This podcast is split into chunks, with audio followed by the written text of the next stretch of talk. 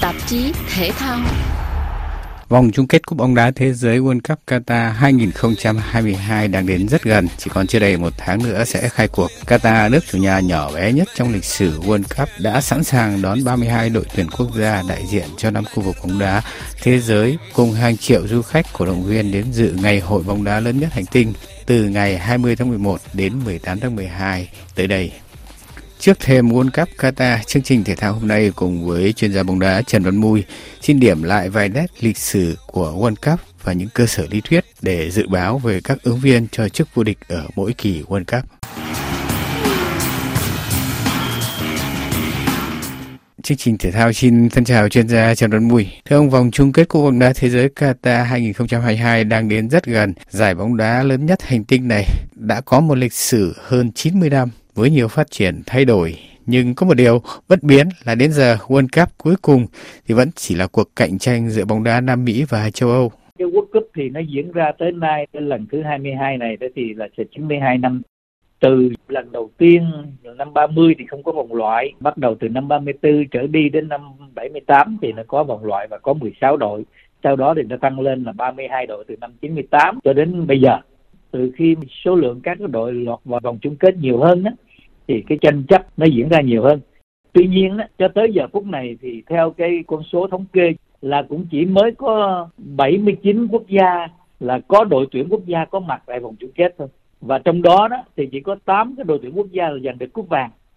Brazil 5 lần, Đức và Ý 4 lần, Argentina, Pháp, Uruguay mỗi một cái nước hai lần, Anh và Tây Ban Nha một lần. Nghĩa là cái số lượng các cái nước mà giành được cái cúp vàng rất là ít. Cái thứ hai nữa đó là các cái cuộc đối đầu để mà giành cái cúp vàng này đó thì nó cũng chỉ diễn ra giữa hai lục địa lớn tức là châu Âu và của Nam Mỹ là chính. Chứ còn đối với lại các cái nước khác đó thì cái việc họ được tham gia vào cái vòng chung kết này đó thì nó cũng là một cái vinh dự. Trước kỳ World Cup thế giới nào, người hâm mộ cũng như giới chuyên môn và đặc biệt là thị trường cá cược vẫn thường đưa ra những dự báo xếp hạng các ứng viên có triển vọng để tranh cúp vàng thế giới. Đôi khi những dự báo khá chính xác. Thưa ông, cơ sở nào để đưa ra những dự báo như vậy? Về mặt lý thuyết mà nói, người ta dựa vào đẳng cấp. Mà đẳng cấp đó, tức là nó có hai cái chỉ số mà chúng ta nói là cơ bản. Thứ nhất là dựa trên cái bảng xếp hạng của FIFA, tức là FIFA ranking đấy thì cái này nó cũng chỉ là cái thành tích mà nó mang tính chất tương đối thôi cái thứ hai nữa đó tất cả các cầu thủ mà mang tính chất chuyên nghiệp thì họ có cái giá của cầu thủ. Và từ thì cái giá của những cái cầu thủ mà thì nó hình thành được cái giá của một cái đội bóng. Thì như vậy tức là cái đẳng cấp thì nó dựa trên hai cái yếu tố đó. Chứ còn về mặt phong độ mà nói đó rồi mỗi đội bóng à, họ căn cứ vào cái việc cái độ dày của lực lượng. Tức là một cái đội bóng quốc tuyển quốc gia đó thì họ có đồng đều các tuyến hay không từ thủ môn cho đến cái hàng phòng ngự cho đến hàng tiền vệ và hàng tấn công. Và trong đó, đó thì những cầu thủ mà mang tính chất là cầu thủ trụ cột tức là cái các cái key players những cầu thủ mà mang lại thành công cho cái lối chơi của đội bóng thì cái đó đó là cái yếu tố thứ hai để thể hiện cái phong độ. Cái thứ ba nữa đó là vấn đề lối chơi. Thì cái này nó thể hiện cái kinh nghiệm của cái người cầm quân và cái tính chất ổn định và cái tính toán của từng cái trận đấu từ cái vòng vòng bảng cho đến vào đến cái vòng knockout để có thể có một cái lực lượng mà hoàn chỉnh để có thể chơi được nên là 7 trận từ cái vòng ngoài cho tới chung kết.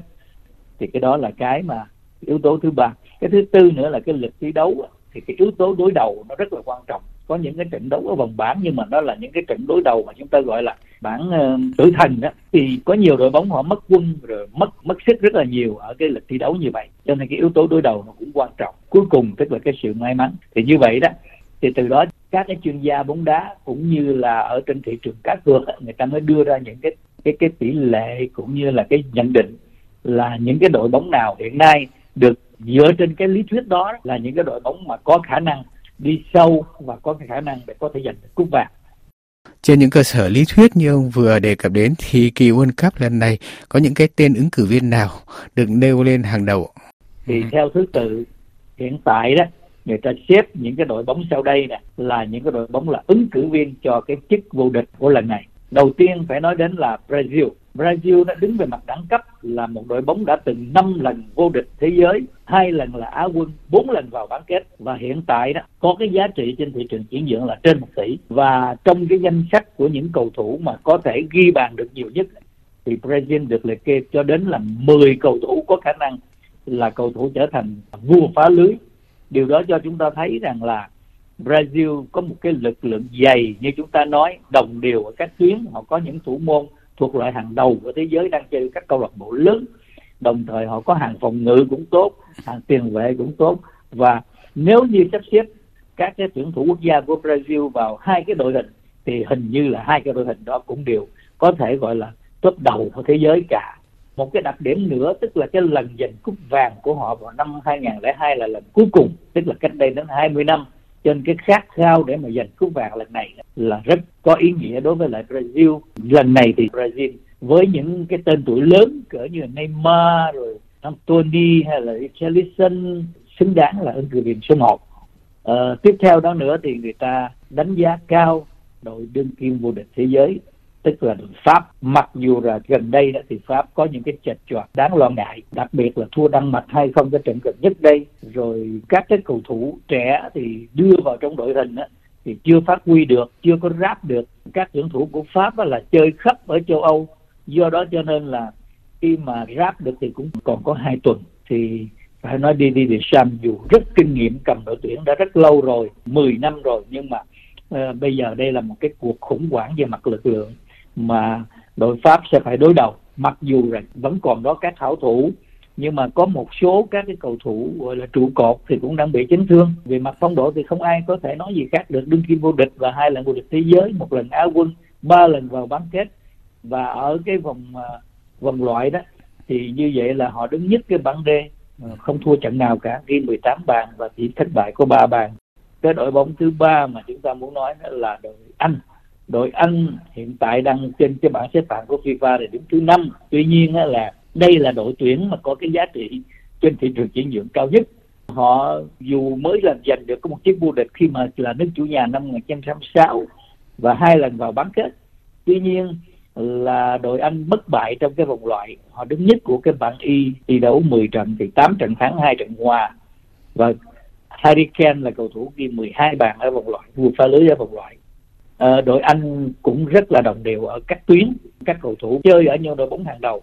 Cho nên quen chinh chiến và những cái trận đấu căng thẳng thì đối với đội Anh là rất là quen thuộc. À, hơn nữa ở cái vòng chung kết trước ở năm 2018 đội Anh cũng đã thể hiện một cái phong độ cũng khá là tốt mặc dù là họ chỉ vào bán kết và không có đạt được cái thành tích tốt như mong muốn.